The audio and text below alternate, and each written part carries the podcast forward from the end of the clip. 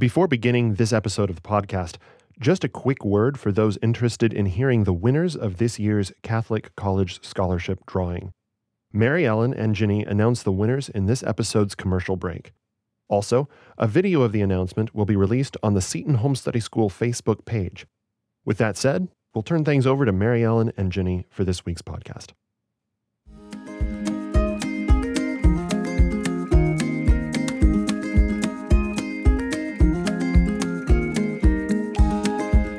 Hello and welcome. This is the Stay at Home Mom, Stay at Home Schooling Mom. Holy mackerel, Ginny, get it right. Hey, Stay at Home Schooling Mom podcast. And my name is Ginny Seuffert, who can barely speak today. She needs I, coffee. I do. I'm joined by my really good friend, Mary Ellen Barrett. We'll have some laughs today. And we're going to give you a great topic. It's liturgical living. You know, so many of us Catholic homeschoolers, we want our kids to get a better education than they would get in a brick and mortar school. So we talk about phonics and everything. But it's been my experience that the homeschool moms that I know who come from a Catholic background also want to raise their kids in the faith. It's really, really important to them. So we're going to talk a little bit about how to do that today. But first, we'd like to thank uh, our many Catholic sponsors. Uh, you'll hear from one later on, but in particular, Seton Home Study School. Seton is the premier Catholic home study school in the United States. It's been doing its great job for 40 years now. And the curriculum is fabulous, being used in some small Catholic, private Catholic schools now, hybrid schools. If you want to check them out, their website is www.setonhome.org. You find lots of information there. There's a beginner's guide. If you go through the beginner's guide, because that saves them a lot of work helping you later, uh, they'll give you a nice discount to thank you for doing that. So, anyhow, Mary Ellen, maybe you could sort of introduce uh, our topic today. What does living a liturgical life mean? Uh, for me, I, I think for most people, it means that your your family is focused on Christ, and in doing so, you're following the liturgical seasons of the church. A lot of people refer to their, or a lot of um, religious people, uh, priests and, and sisters and monks and stuff, refer to our our homes as domestic churches and that's what they're supposed to be. And that doesn't mean you know that we're genuflecting next to the coffee table or anything. It just means that we're we're so focused on raising our children in the faith and having a faith-filled life that we're very in tuned to the liturgical year of the church and what the church is celebrating and focusing on throughout the year. And so the the church in mass there are three three cycles a b and c. So when you when you go to church if you go for 3 years you will have heard just about all of the Bible through scriptures and the Psalms. and the New Testament. Yeah. yeah. So um it's really it's really important when you're raising your children to be focused on that year and how we culturally live our faith because it's not just about going to church like your faith doesn't stop at the church door on Sunday afternoon you know when you leave you're supposed to live it and kind of focus on it through throughout your whole life and it's a really wonderful way to kind of bind your children to their faith to live a liturgical life and to focus on the seasons of the church. I we always enjoyed it. We we had a lot of fun with it in our house and and that's we're, we're supposed to be joyful people. We're the easter people so you it's a lot of fun to have feast days and celebrations.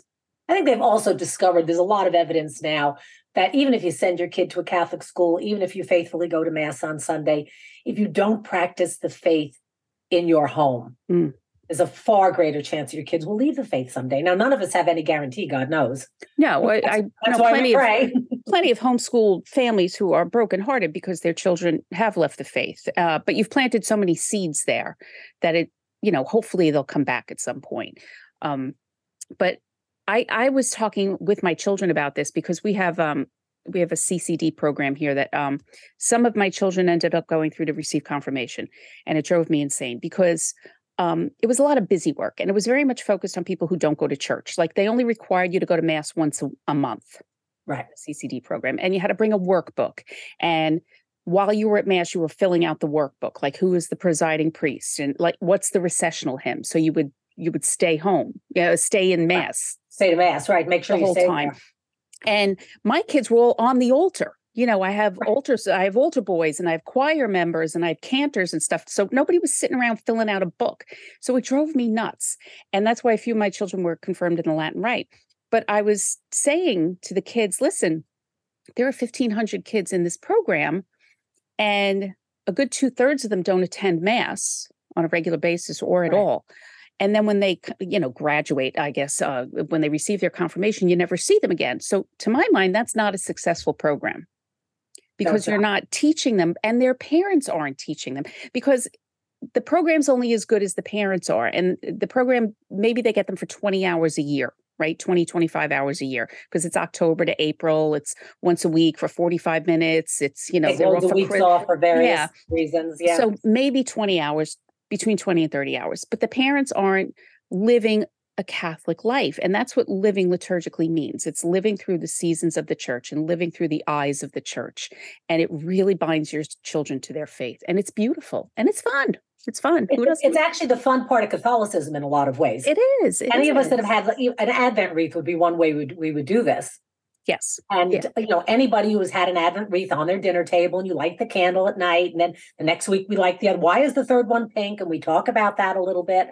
So I think those types of things take because church can for little kids sometimes be burdensome. You know, they're sitting in the pew, they can't see the altar, they're not exactly sure what's going on. Yeah. I always try to look at it from the eyes of a child, and they're seeing like a back of back of a bunch of wool coats, you know. Right. Yeah. So backs of everybody's heads. Yeah, it's Yeah. not quite as exciting. Whereas if at home you can talk about these things much more carefully, you know, and I did that at church. Like, okay, listen, they're going to ring the bells in a minute. Mm-hmm. Jesus is going to be here. I tried to do a lot of that. Let's, you know, let's our this is how we uh, strike our chests, right? And some of them like strike their chests so hard they knock themselves into the. But but those types of things sort of get kids involved in it. But it's way easier to do that in your home. Not that I'm trying to tell people don't go don't go to church. Please go to church anyhow. But if you take that church then and bring it into your domestic church, and remember, uh, the church has six liturgical seasons. Mhm. Uh, the church year, unlike the year, you know, our, our years begin on uh, January 1st, but the church year begins on the first Sunday of Advent. Right. And then you have the season of Christmas, which people, I have to say that on social media every year, people remind us that Christmas is not Christmas Eve, Christmas Day, take the tree down, get the house back to normal. Right. Yeah. No, it's not that at all. There's the octave of Christmas and then there's the Christmas season that goes after that. And it's a, and it's a trip. So leave your tree up, leave your lights up. First of all, so uh, people now I've noticed are leaving their lights up, their outside lights up longer. Mhm. And I have to tell you, I lived in Chicago all those years. It's so darn dreary in January Yeah. that it just makes me happy to see the lights. I know it's festive and it's pretty and it, it reminds you of what you're celebrating. It's joyful. The light of the world has come. Um, so it, yeah. And what I would always did, Ginny, um, I loved celebrating like the Saturday night before that first Sunday of Advent. It's it's Catholic New Year's Eve. Right. So we would have like snacky dinner and buy the uh, the sparkling grape juice for the kids, and we'd let them have like ice cream and blow, you know, streamers and stuff like that. Do a little New Year's Eve celebration because tomorrow it's New Year's Day. We're starting a new liturgical year, and it was such a cute way for them to kind of be aware that a season is changing for And- us. the other thing is that people are more aware of it during Lent, I think. Mm, But Advent is supposed to be a penitential season. it is, yeah. It's So it's a little it's a little Lent is what they call Right. it. Um, We're waiting for Jesus to be born, and that's going to be a great celebration. We're going to be really happy. But the way that we wait is by giving something up. People don't talk about that, but you should give something up. Uh, don't eat meat on on Wednesdays and Fridays. mhm. Uh, just whatever you want to do in your house, I'll Do extra kindnesses for people. Those types of things uh, can make a difference. Uh, then we have some what we call ordinary time, and we can get to that later. How we can still celebrate during ordinary time. Of course, Ash Wednesday we begin Lent, unless you're in the Eastern Rite. Their Lent begins on Clean Monday, two days before. Right. Yes. Yes. And And the Eastern to- Rite, they are strict. Let They- those people are serious. God bless them. Um, yeah, they they fast from a lot of different things during Lent. They do, a lot of them don't. A lot of those people don't do dairy or meat. Um, oil I think is another. yeah, one. I have Yeah. friends who. Uh, she was trying to talk me into this um, sardine and rice dish.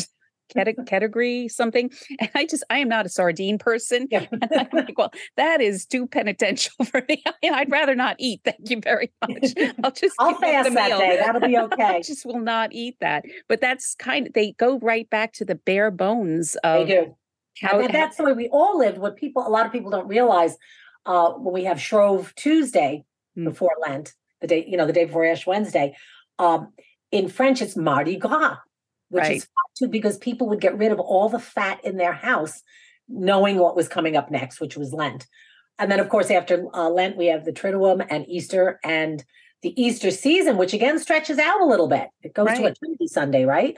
Yes, it's you have the octave of Easter, which are all feast days. So even um, if you observe like meatless Fridays and stuff, in the octave of Easter, you don't. You know, Friday Right. is still a We're feast day. You're still feasting, and then Easter tide goes on after that until yeah, I think it's Trinity Sunday. I probably should have looked that up. I think I'm pretty, I know. I was just thinking we should have looked up. I think it is Trinity Sunday, but there's lots of feasts in there. Of course, you have Pentecost and lots of lots of times to remember the, the Bible that we're, we're hearing read into us, you know, read to us every week.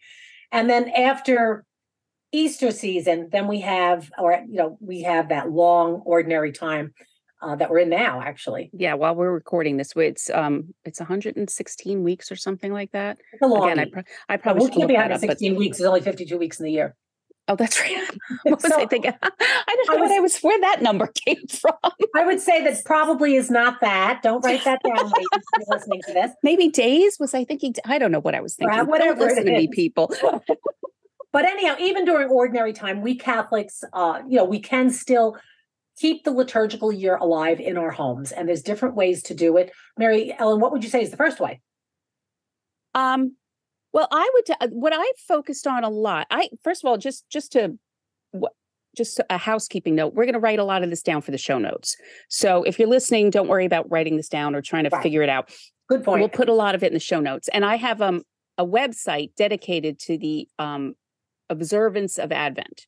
And I'll leave that link in there. But I really started with sacraments, like focusing on bringing my children to the sacraments. And when they started, um, get when I started getting them ready for um, their first penance and first Holy Communion, which usually happen within a couple of weeks of each other.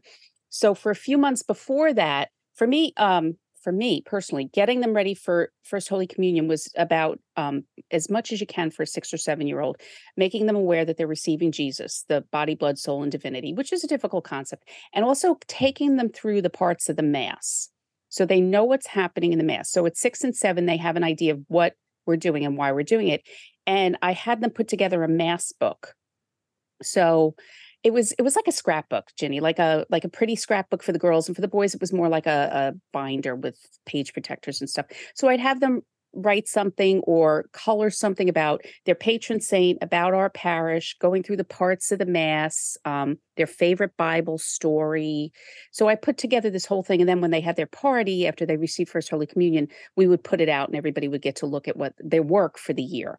Um, and that and then we would celebrate you know because it's joyful they've received the sacraments and then we would go on to confirmation so and learning all about the sacraments i'm kind of astonished sometimes how very little the children know around us um, about sacraments and why they receive them and why it's important and even what all seven of them are right. like i don't think i think that a lot of kids just get to confirmation and they know marriage is kind of a sacrament you have to go to church for that but a lot of people don't go to church and get married anymore so i think it's really important if you want your children to really um, experience the liturgical life to really focus on the sacraments and that's where i always started Great place to start. Uh, the other thing you can do is choose one or two liturgical celebrations and sort of think about how you want to celebrate them. And some of that might be ethnic. Like you're Irish, so you're going to celebrate St. Patrick's Day in a big way. we do and st bridget's day and st uh kevin i have all my kids have irish names so they all have we all pay attention to their feast days um I have a you know Irish family, so it's we've always been focused on those traditions. So I make St. Bridget's bread on February second because that's St. Bridget's feast day, and we would have tea and eat the bread. And I'd read uh, the beautiful story, St. Bridget's cloak.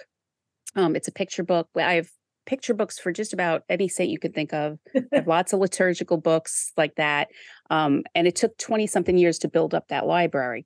But there are a lot of beautiful things you can do with small children and feast days and connect them to their faith And and their faith and their family and their family's history. right and their Uh, heritage I'm Italian. We love St. Joseph. right yes i mean And, and the Italian parishes have you know they bring the bread there and they bless the they bless the bread. Uh, so there's if you were uh, Ukrainian, they love Saint Josaphat. They just love Saint Josaphat. tremendous. So some of those things will come either your children's, as Mary Ellen said, you know, your children's patron saints, if you celebrate those days, or if you just celebrate a day because that's the parish that you live in. Yeah. It doesn't matter. But always try to aim for, don't get so worked up like Mary Ellen just tried to get you worked up talking about baking this and that. Uh, sometimes that can get a little overwhelming. Sure. Yeah. Especially if you have a lot of little You know, you're making the, the what which saint does he make the wreath? It's a December for her head. It's a Swedish saint. Oh, I can't I think. Of it? Oh, Lucy, Saint Lucy. Lucy, Saint Lucy, of course.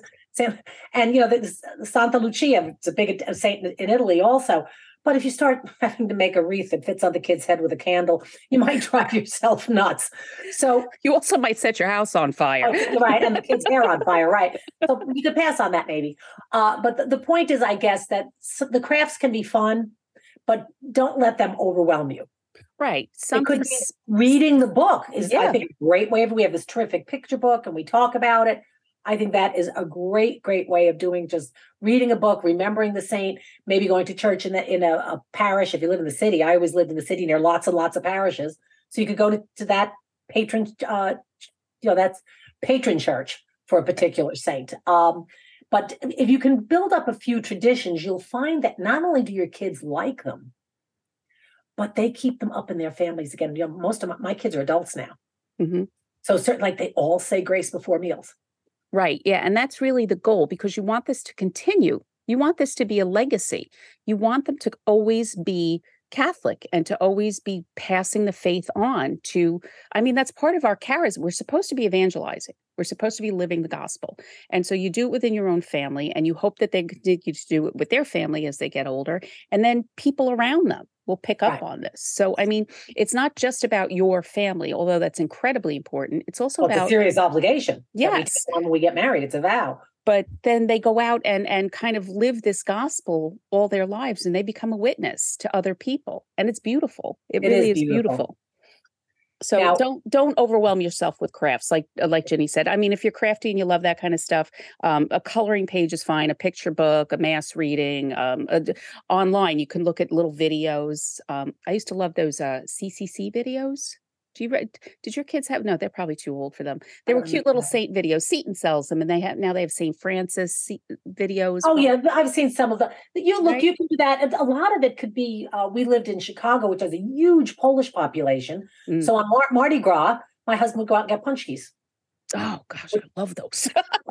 incredibly, so an incredibly fattening, delicious treat, and it was a way of saying goodbye to yes. you know our our opulent lifestyle and saying, well, now we're going to start we're going to start fasting because Lent is beginning. But and that was find that we're like, not what, Polish. None of us are Polish, know, but, but, we they, lived in Chicago.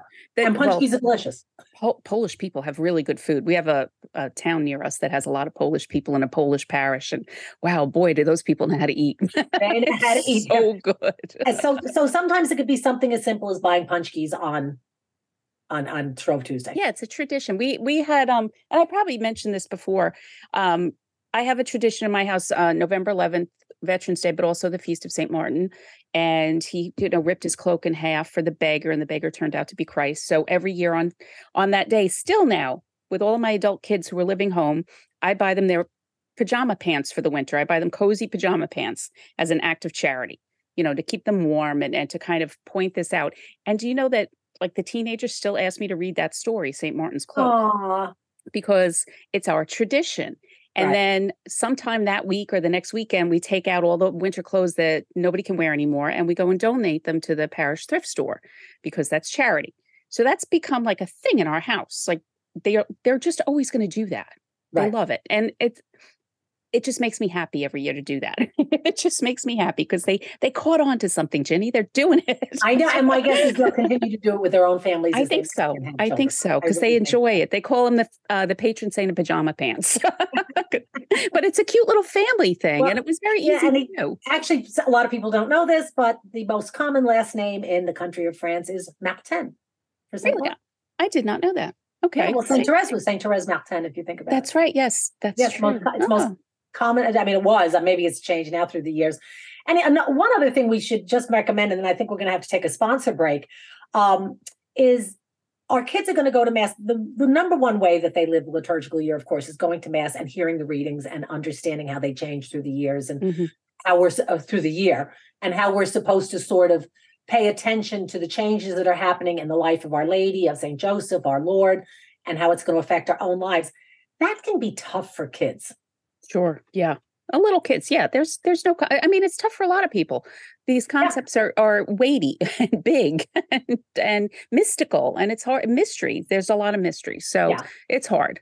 So there are some books, though. Uh, Mary Ellen mentioned the videos that Seton sells about the saints, but there are some books that can help you out. Magnif- the Magnificat magazine that parents can get to take to mass on Sunday. Mm-hmm. There's also Magnifikids.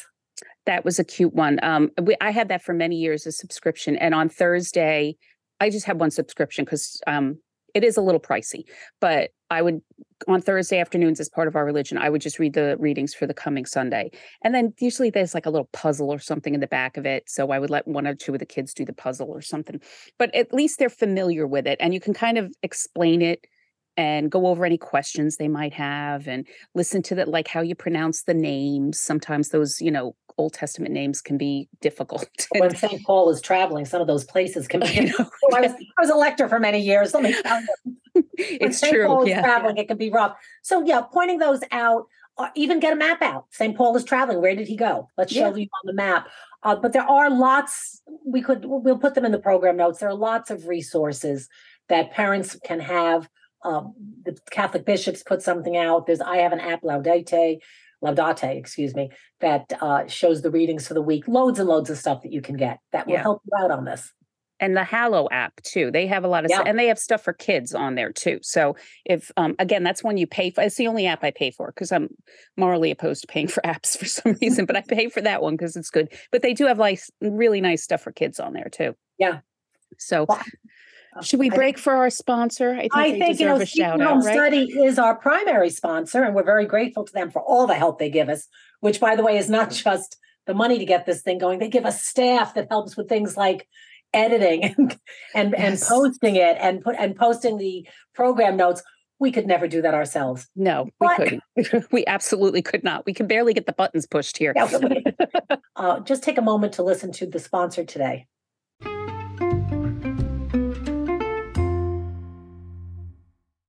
Hi, this is Ginny, and I'm of course here with Mary Ellen. And we're actually going to have a little bit of fun today. Not that our podcasts aren't fun, but this is going to be way more fun because we are giving away money. We love to do that.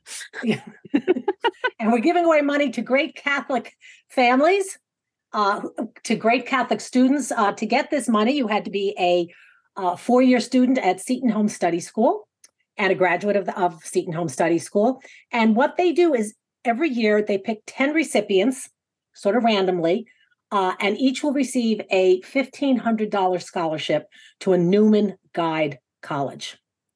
And Mary Ellen, maybe you want to say briefly what a Newman Guide College is. Well, Newman Guide colleges have strong Catholic identities in terms of the content of their curriculum, teaching staff, and campus life. They are wonderful places to send your children. Two of mine, one is currently going to one, and one graduated from one. And I have to tell you, what they gain in their spiritual life as well as their academic life is worth every penny.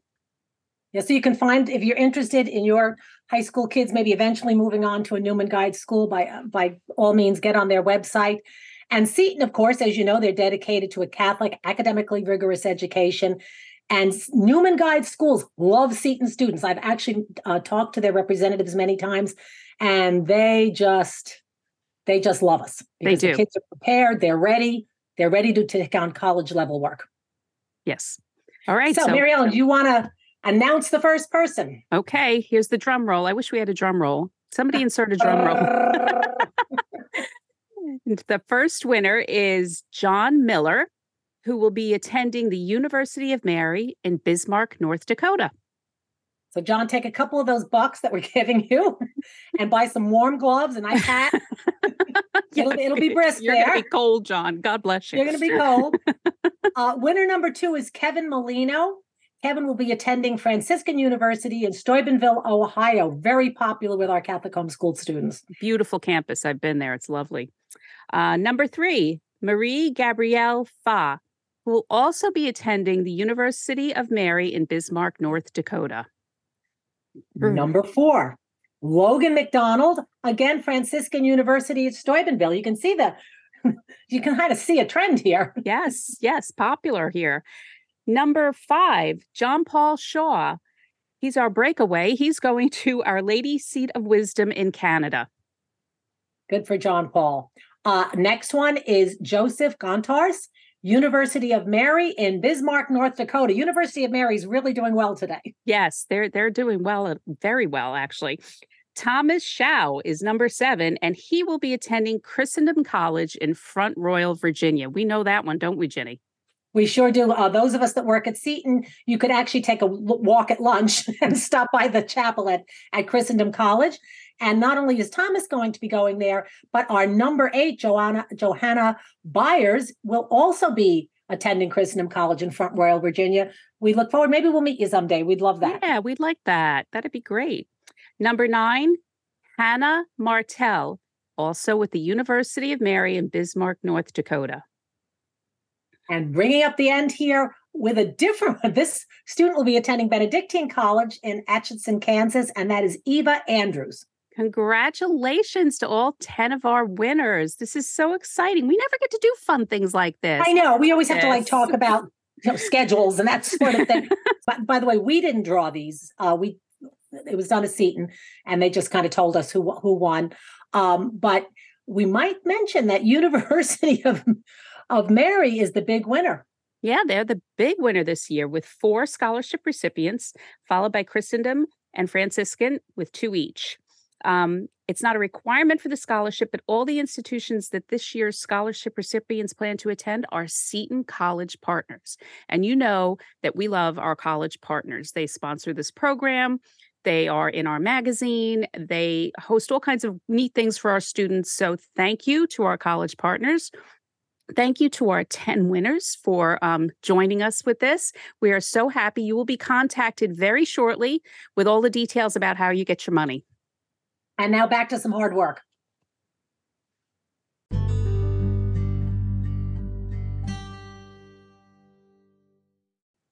Welcome back. Thank you for sticking with us. And thank you to our sponsor. Again, we are very, very grateful, and we hope that you will check out their website. Um, so, we're talking about living a liturgical life with your children and kind of binding them to their Catholic faith through fun and interesting ways that will appeal to them and hopefully will pass on to their own families someday. Um, so we've talked about uh, some books and some reading the mass and uh, finding um, feast days in your heritage and things in your heritage to explore. And now we're going to talk about Our Lady, which you is can't go wrong with Our Lady. You cannot. If you teach your children nothing else, teach them to love Our Lady. I mean, it's just the path to heaven. Ad Jesum per Mariam, right? To Jesus through Mary. Right. Um, and the Litany of Loreto is a really good place to start it is a good place. You know, uh, in Chicago, where I lived for so many years, there's a big Opus Dei presence. Mm-hmm. And that's just a lay organization for people who aren't familiar. They also have priests, but it's mostly lay people who are dedicated to sanctifying themselves through ordinary life. But one of the things that they su- they don't suggest that they do it, it's that one of their practices is after they say their rosary, they recite the Litany of Loreto. Really, I did not know that. And that's yeah. a beautiful, beautiful practice. That's it is a beautiful practice. And that's lovely. Sometimes it'll be in rosary books. I have loads of rosary meditation books. Me too. Yeah. And uh, sometimes they'll have those. And talk to your kids about what when we say that Mary is Ark of the Covenant. Yeah, what does that mean? Or you know, Star of the Sea. What does that mean? And, and if you don't know yourself, you can look it up. Let me just say that. Yeah. You can look up anything these days. You can, okay. and and there's no there's no shame in not knowing this. I mean, there's because I didn't know all this when I first started out. Um, and if you're new to living liturgically, you're not going to know a lot of stuff, and that's that's fine. You just pick it up with your kids. I just would be such, I don't know, a moron if I didn't homeschool my kids because that's how I learned a lot of this stuff. And we I hear that all the time. Yeah, we hear I mean, that all the time from our parents. Uh, sadly, I would say when I when I was a kid, because I'm old, uh, we got a pretty thorough Catholic education. If nothing else, we memorized our Baltimore Catechism questions and answers. But then there was sort of a falling off. Mm-hmm. And it was partly a falling off in practice on the on behalf of parents. Schools, when you know we were talking before about uh, how CCD programs sometimes seem very deficient. Part of the reason for that is the kids that they're getting into these programs don't even go to mass on Sunday. Yeah, which is so. Where do you start? You know, yeah. where do you start with that? I mean, if, Yeah. if and the parents are poorly catechized. I I was pretty poorly catechized, which is shocking when I think about it. Um, Because you went to a Catholic high school? I went to a very good Catholic high school, but it was a little bit like feminist. It was all girls. The the nuns weren't like traditional nuns. You know what I mean? Like Right. the seventies kind of nun. Nobody wore a hat. Or very few of them wore habits. Um, and my parents were very well catechized, but they sent us to CCD and they took us to mass. And I don't know, they just didn't. They- I, God parents- rest them. They just didn't do it. like I No, they presumed that we were getting it because guess, they did. yeah, I know. They and- did when they were kids. Their Catholic practice was definitely through their church. It was through their. Uh, it was at home too, but but they they grew to depend on the church, the nuns at school, this sort of thing. And I, when I started high school, we had two very excellent religion books in my freshman and sophomore year. Junior year, the nuns took off their habits, and we started like listening to Beatles music and saying what it really to us. Which you Oh, would be shocked to hear. John Lennon is probably not the person you should depend on to learn the Catholic faith. oh So my goodness, we had a nun in CCD who taught us uh, Michael rowed the boat ashore. That's so Yes. much. I- so it can so it can be a little so uh, one thing that I, we will suggest is as you learn this stuff like if you, you're teaching your kids the litany of loreto and you're saying well what do we mean when we say mary is stella maris the, the star of the sea write it down have a little book someplace that you can you know, yeah, I your mean, litany of loreto notes right. And it's there's a book out there. Um, Meredith Henning wrote it. It's um, from Hillside Education, and it's oh, I forget the name of it, but oh, Mondays with Mary. That's what it's called, Mondays with Okay. Mary. And she set it up. Um, it's a really cute book, and I'll put it in the show notes. Um, she set it up once a week. You just dedicate your religion lesson to the Blessed Mother, and she goes through the whole litany of Loreto. And that's how I learned a lot about it because I didn't know that much. So again, she has like a little recipe idea, or a little craft idea, a little this, a little that, just to kind of expose your children to all these beautiful titles of Our Lady and what they mean and where they came from and all that kind of stuff. My favorite's Mother Most Amiable because I mean, that's just beautiful, I think, Mother Most Amiable. But there's so many beautiful ones in there. And if you're not familiar, just Google it. It's on uh, EWTN, it's on the Vatican website, it's on the bishop's website, and go through it. And it, it's an incredible way to introduce your children to Our Lady. It and you know the thing is when you start thinking this stuff through, uh, you get some really nice insights. So I've I say my rosary every day. I've said my rosary every day for decades, decades saying the decades, and um, I, I have a lot of books because I'm ashamed to admit it, but my, I do get distracted. Saying Oh, yeah. things. I do get distracted. So I have loads and loads of books, not one, but several, dozens probably, of books where it's beautiful artwork, that I'm Right. looking at a picture of the nativity as I'm saying it, uh, or reading a sometimes you, I'll just get different ones online from the bishops or whatever, because I want to think about what I'm saying as I'm saying the the Hail Marys. But the, that was a problem with the car. And I do like to say my rosary in the car. Mhm. So what I decided, it's got to be 10 years ago now, was look, you know what? I know the stories. It's not. So I came up with my own rosary meditations and I memorized them. Oh, look at you. So I, I'm like my own little rosary book. And I only say this one when I'm in the car. I don't say it other times because I don't want to get, again, I find myself even in the car with this because I've been doing it for so many years. I'll, you know, get a little distracted, but I've changed it through the years. Like, um, uh, oh, I at the end of, um, well, I can't, I can't think what. Oh, at the end of where uh, the angel Gabriel appears to the Blessed Mother, and then I used to finish my tenth Hail Mary. The idea behind it was well, and then the angel departed from her. And then I was in church one day, and I heard them saying the Word was made flesh and dwelt among us, and I thought, oh, why don't I have that on the tenth Hail Mary too? That's Yeah. a really that's a really important one. So I kind of changed it through the years. But what made me think about it, my favorite part of the litany is Queen of Heaven.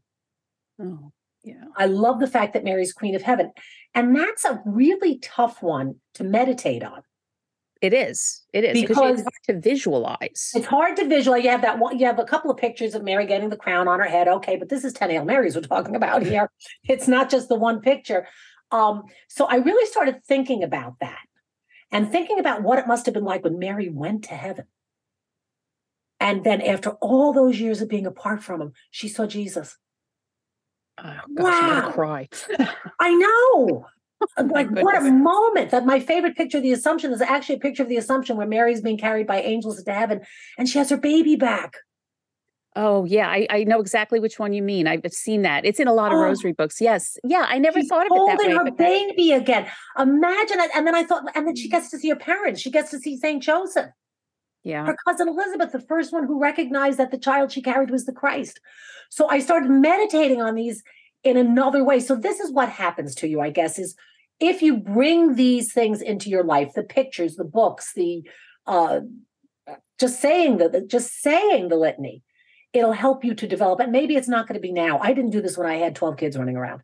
No, and no, uh, mothers with young children, it's distracting. It's hard. The Blessed Mother knows that. Um, Get your Hail Marys in. yeah, just uh, pray when you can and make your work your prayer as best you can. But um, when you do have time to sit down and do a little lesson, these are nice things to be thinking about when you're when you're presenting these things to your children and and yeah. helping them visualize these things. Um, i have a million rosary books too and i do get distracted. My mind wanders. So i do. I use the rosary books. I use the hallow app in the car. Um, anything that you can do to help make it um, easier for your children to understand and easier for them to visualize is fine. It's all good. It's all good. You can't you can't go wrong with it. Um, the other thing, though, is that sounds a little more complicated. and some of it can be really, really simple. When you do have those five kids still running around and they're toddlers and you're going nuts and you barely get a Hail Mary and much less the rosary. You, know? you fall asleep every, you're trying to say your rosary, you doze off every night. Um, you can add short prayers. So, one of the things that happened in my family, because I had kids all different ages and stages, and it became like we, we had morning prayers before homeschooling, but then as they got older, the high school kids were up in their own rooms. Right. And maybe I remembered to call them, maybe I didn't, maybe they're in the middle of doing something. So, but we always said grace before meals, always. Mm-hmm. So, one of the things that we did during November when we said, you know, bless us, O Lord, and these like gifts, after that, we would say, and may the souls of the faithful departed through the mercy of God rest in peace. Amen because in November we remember the, the poor souls. Funny you say that because we do that um, at every grace, and then we add, and may God provide for the wants of the poor. Um, so we just do that at every grace. And some people do. Years yeah. ago, we used to say that that was your grace after meals was to pray for the poor souls. Yeah, you know, we don't do grace after meals. I don't. I never did either. yeah, that's not a tradition that seems to have stuck with people. But no, but, but there used to be great, and that you used to pray for the poor souls grace after meals. Yeah, okay. Know, running this way and that way. Yeah, that's true. know, that's true. To remember November, we always added the prayer for the poor souls after our grace because we were always together for grace. Mm-hmm. unless you and weren't home for a meal, you were. Um, June, you could add. So June is the month of the Sacred Heart. How about most Sacred Heart of Jesus have mercy on us? That's beautiful. I never I never would have thought to do that, even, you know, after all these years of trying to focus on this stuff. So yeah, when I saw your note on that, I was like, yes, why aren't we doing that? just, you know, that that happens to be the month. Um, the Immaculate Conception is in is in December, but that's another month. And I love the Feast of the Immaculate Conception. I used to do a novena at St. Mary of the Angels in Chicago every year when I could still drive at night. Now I'm too old, but I loved it. But uh, there are other months like August, we celebrate the Assumption. How about, O Mary, conceived without sin, pray for us who have recourse to thee? That beautiful, beautiful prayer that's on the back of our miraculous medal. Yes, miraculous medal. powerful prayer too. Very powerful prayer. Um, yeah, and just adding that, like you said, it's one line after grace for one month, and I, I can't, but I, I can't help but think that that's so um, pleasing to God and the Blessed Mother, and will have just eternal effect if just that one little line. Yeah, I, and I never thought about that, but you're right. That's a great yeah. idea. And and pick something for the month. It could be the, uh, uh that a, a, saint pray that, that you pray to a particular saint. Saint, you're Italian, pray to Saint Joseph. Yeah. After every grace, say Saint Joseph, pray for us. Or Jesus, Mary, and Joseph, pray for us now and at the hour of our death. Amen. Again, so powerful. So Such powerful. That's an old, powerful aspiration. It's a beautiful one. Say it in, in, in March, which is St. Joseph's month. Right. There's loads of things that we can do that don't take a long time, that we don't have to bake a cake. We don't have to make right. a wreath with candles on it to stick on the kid's head and set them on fire. It could just be something really short and sweet that not only is good for our children, but it's good for us too. Oh, sure. Absolutely. I mean, yeah, absolutely. To to start a new prayer practice um, as you're getting older and realize what it's doing for your faith i i i really feel like I don't know, it, it somehow deepens your faith. Even these short little aspirations, these one line things, they really do deepen your faith. And I think they contribute to your holiness and they make you less yeah. inclined to sin. They do. I think they really you protect yourself us. all day that you're a child of God. You're yes. less likely to break God's laws. Um, Dr. Mary Kay Clark, who is Seton's director mm-hmm. and really was the founder of Seton Home Study School in, in most ways, uh, she always would recommend that people put little things. You don't have to turn turn your house into a church, but like most people have crucifixes above the children's bed, sure, or or a little holy water water frontier, or a little statue of the Blessed Mother on the mantle, or something like that. And just say when you see it, let that remind you to say some short aspiration. Yeah, some little so prayer. smart so smart to do it. It just when your eyes light on it, you know, you're sitting in your chair and you're reading a book and you look up and you see your crucifix or your Blessed Mother picture or you know your little thing of the Sacred Heart. Just say it. God bless. God bless all in this house. Yeah, I That's mean, all. it's just that simple. Or Jesus, I love you. I mean, just that simple. Yeah. My mother used to say, uh, so it was uh, Jesus, I love you. I think at stop signs. I don't know why she did. She told me that one day. I was like, well, that's cool. I never would have thought of that. My house is surrounded by stop signs. I'd say nothing else all mm. day long. But well, I told it's you not a bad thing. Where I live, there's nothing but cemeteries because people have family cemeteries, small church cemeteries. Oh, yeah. And I do have a practice of praying for the dead when I go past a cemetery. I'm very busy in the car. there went the rosaries. there went the rosaries. And then this has been a great topic. But the last thing I have to tell you was kind of my favorite. And I did a lot of this and what I call them mini pilgrimages. Yes. So I never was able to walk, you know, to Santiago de Compostela, which I would have loved to do, but yeah, it's on my bucket list. My bucket list too. Um, but in May, we all know that we should make some sort of special effort. Most of our churches have May crownings, for mm-hmm. example, mm-hmm. that sort of thing.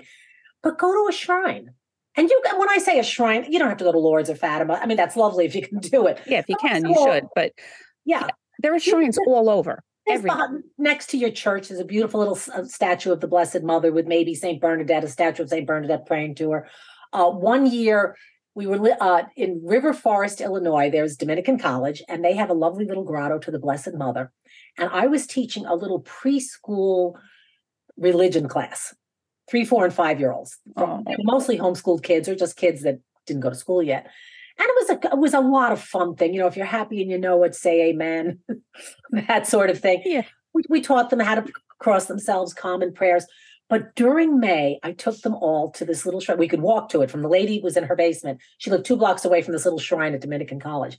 And we walked the kids over there, these little teeny kids. My husband might be the last man in North America that uses handkerchiefs instead of tissues. Oh, my dad always did. Yes. Yeah. well, my father must be as old as your dad. What can I say? But it's just gentlemanly. I, I just we should bring that always, to people. and I always iron them. Uh, it's easy to iron. It's, it's easy to iron them. It's no big deal. So he had, he must have had 25 hankies or something. So I took all these clean hankies out of his drawer and we got to the shrine and we, whatever prayers we said, I don't remember now. And I gave the kids the hankies and we sang like Ave Maria and they're, rave, they're uh, waving the hankies like they do at uh, Fatima. Oh wow! Oh, what a great idea to and they're just waving. I mean, I don't, I don't, think it's a hankies at Fatima. It's probably like some sort of white piece of cloth. But all I could find was hankies. That's all I could think of.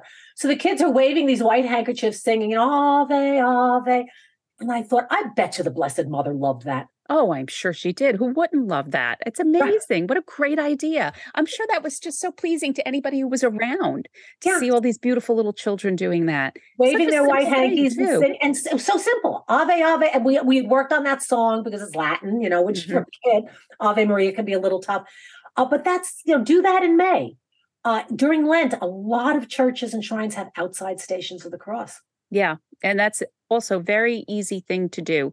Um, and also, if you're planning your vacation, say you want to go see a battlefield or you're going to an amusement park or something like that, see if there's a shrine nearby, uh, you know, something different out of your state. If there's a yeah. church with a beautiful shrine, or maybe there's an actual shrine. We have one here on Long Island. It's called Our Lady of the Island, and it's beautiful. It's this huge statue of the Blessed Mother that overlooks. Um, it's almost like a cliff. Long Island's pretty flat, but this is high up and there's uh, stations of the cross and there's a rosary walk and there's a little chapel you can go to mass.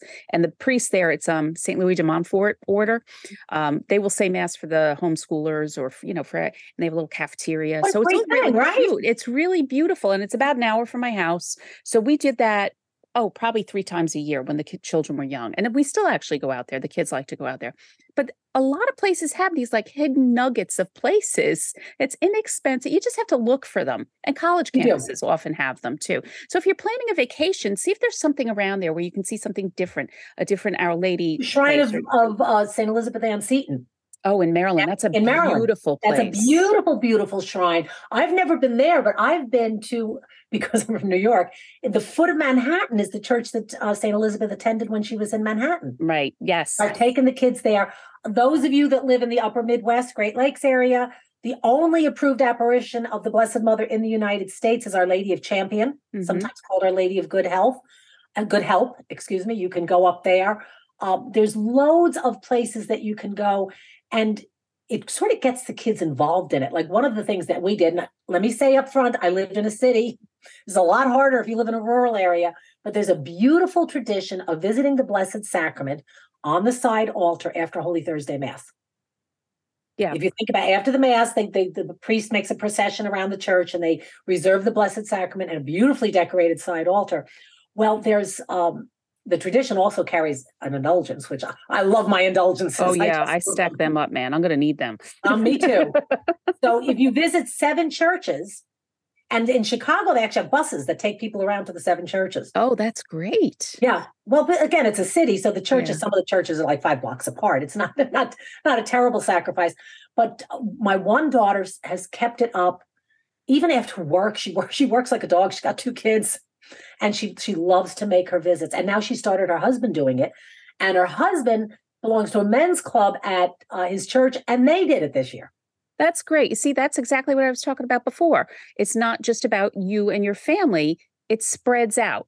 It Right. spreads out when you when you're very devout and you you really make these devotions part of your life and you just talk about them like, oh, this is just what we do. You know, it's it's just what we do.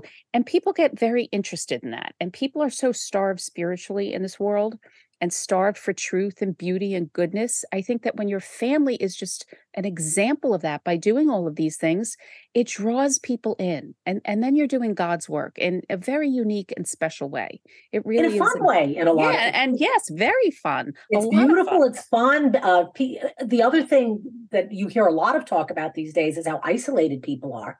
It got Mhm. worse during COVID, but they're Yeah. all on their phones. They're not talking to each other. But if a bunch of guys get together from the men's club at, at Immaculate Conception Parish and they go visit seven churches on on Holy Thursday, you know they're sharing their faith they're sharing camaraderie they're sharing their common interests they're sharing the beauty of these places it's a great thing to do um, the other thing I, when we're talking about indulgences i'm with you i have to stack those suckers up because i'm going to need them um, there are indulgences attached to attending a mass on the patron holy day Mhm. so Yes, if you yes. belong to St. Joseph's Parish, or if you don't belong to St. Pa- Joseph Parish, it's two towns over. But if you go there on March 19th and say some special prayers for the Holy Father is one of them, uh, you get you get indulgence. Yeah, yeah we um we do that in our parishes our lady of perpetual help and we just had the patronal feast in june and like st joseph's day the our neighboring parish is st joseph and st martin's is the other one so we try to go to the churches you know now that they're older and working full time it's Right. harder but i try to get to those parishes on those feast days because you do you get an indulgence and that's a neat thing to teach your children too um, about the indulgences about um, visiting visiting a grave and saying certain prayers you know, the generosity of the fa- of the Catholic Church is it's giving us these graces and blessings. even praying before a crucifix um, you can get a partial indulgence there are a lot of them out there Family very- Family Rosary is another one. Yep. Saying the Rosary in front of the Blessed Sacrament is another one. Yeah. And- my parish in Kentucky now. Uh, we uh, we don't have daily mass every day. Our poor priest, oh that poor man, he has two parishes and they're not next to each other. oh good lord he's probably busy and He- exhausted oh, he's so busy. but what we do is uh, on Tuesdays and Thursdays we have noon mass, and the deacon always shows up early, and we we say the lay people lead a rosary Oh, yes that's beautiful and that is an indulgence in front of the Blessed Sacrament. Yeah, it is. There's when I go to 6:30 mass, there's a group of uh older ladies who do that right after mass. They lead a, a a rosary, and I often can't stay for it because I have to get back here and start my kids on school. But um, it's a beautiful thing to pray in front of the Blessed Sacrament. It's I don't know, it's more fulfilling somehow, or you're just more connected in a yeah. way than you are just sitting in your house. And not that just sitting in your house praying is bad. It's absolutely amazing. But um, in front of the Blessed Sacrament, it's just so connected to to our faith and to to Jesus and and heaven and the angels. Like you just feel it more. So you do. If you and can one get last that. thing, I know we're supposed to be finished with this because we're going over time. But one last thing, I just have to shocking. We're going over time. We're going over time. My husband has a, a tremendous personal devotion to the Saint Michael the Archangel. Mm. Just loves him. So he's given statues of St. Michael the Archangel to like our grandkids. Oh, uh, he's, yeah. You can find medals of St. Michael the Archangel. And they're not terribly expensive. You can no. find the nice little silver medals that are that are not a big, you know, thing. It's not it puts you in the poorhouse or anything. No, no, we're not we're not getting them platinum, believe no. me. But he'll just get them a nice medal to St. Michael the Archangel. Um, he like i say he's given statues of that sometimes for birthdays there's a beautiful plaque you can get put on the full armor of god Oh, isn't that nice? Especially for a boy. Isn't that well, a nice the, thing? And he kind of does that. He doesn't give it to the girls, he gives it to the boys because they have to be warriors for Christ. Yeah. They have to be like St. Michael the Archangel and cast the devil into hell. Yeah, that's so, great. So if you have just uh, like I said, my husband's case, in my case, I do have this. I was born on the Feast of the Assumption, which mm-hmm. is why I'm Virginia, and I have this tremendous devotion to uh, the miraculous medal and I have given those out, and the rosary I've given those out like water. I've sent I've sent rosaries to Africa. Yeah, we send them to Haiti, um, and it, we have tons of those um, the plastic ones. Like Seton sends with um, with their enrollment we get um oh, we just got our our three for last week um and they're the plastic ones and they're fine you know they're great uh but because i've been doing this for 150 years i have so many of these things we have so many of them. i was going to be a rosary bureau you know so i've sent them to um our the mission that we support in haiti and i've i've brought them to church to give out you know just to children around oh here's you know here's some beads um, to keep them busy during mass and things like that. So uh, it's a nice thing to to give away these little things. I have a little um, cache of miraculous medals that the Franciscan friars blessed for me once, and they weren't expensive. I I bought them in bulk somewhere. I couldn't even tell you where now. Um, so I give them out too. Right. It's a nice thing to to show again to to evangelize, to witness to your faith, and to and to impart a witness to ourselves, to remind ourselves. Yes. Yes. When we when we feel that medal or we see the medal in the mirror, to remind ourselves that oh, Mary conceived without sin. Pray for us who have recourse today. So I hope this has been helpful. I'm going to put a lot of stuff in the show notes. Poor Jim Shanley, who is the dear, dear man who like organizes our thought, our He's getting his indulgences from working with us. He's getting his. You would not believe the mess I send him for our scripts and stuff, and he organizes. So if the, when you're reading the sh- show notes, just say thank you, Jim Shanley, and pray for him. Mm-hmm. Um, he's a he's a great guy. So I'm going to type up a lot of these resources. I actually found one too. Um, it's called the Ultimate List of Catholic Shrines in the United States. I think there were 25 or 30 of them on here, so I'm going to link to that too, just in case you're planning a vacation this summer or this fall.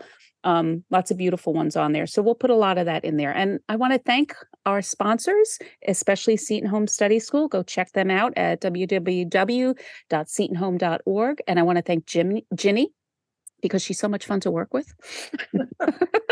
we have a lot of laughs. We, we, we, do. Be shocked to and I want to Jason. Don't forget to thank Jason. Jason, Jason, gosh, he's a saint. Jason is the father of I think five little boys. I think it's five. They that just makes had, him a saint right there. They just had a little guy, and he's adorable. And yes, they are busy people, and he still manages to not. Stuff. He just yeah. They, they do so much for us. And I have to tell you, Mary Ellen and I, we've said it before uh, somebody said, "Gee, why don't you do a podcast?" we said, "Oh, all right." You know, we didn't know what we were getting into. That's easy. We talk all the time, uh, and we thought maybe three people would listen to it, or maybe our kids or something. Uh, but as it turns out, we have been very, we are thrilled and excited and somewhat shocked at how well received we have been. Yes. So please, if you do enjoy the podcast and you want to help it get the message out to other people, like and subscribe us wherever you um, hear podcasts, wherever you listen to your podcasts, and uh, give us that beautiful five star rating. Uh, we've I looked up something yesterday. I forget which one, Spotify or something, and it, we only had five star ratings. And the reason is because we warn you if you don't like us, you only want to give us two stars, don't bother. yeah, just move on. Move on. We only and, want the five star rating. well, God bless everybody. God and, bless. Um, we'll be back. We'll see you Wednesday. Wednesday. And now we'd like to take a moment to thank our sponsor, Seton Home Study School. Seton Home Study School is a nationally accredited, faithfully Catholic private distant learning school that serves students from pre K through 12th grade. There are currently 17,000 homeschool students enrolled in Seton Home Study School and many, many more who use their books and materials, including several small Catholic schools. Since 1983, Seton Home Study School has faithfully served the homeschool community in the United States and all over the world.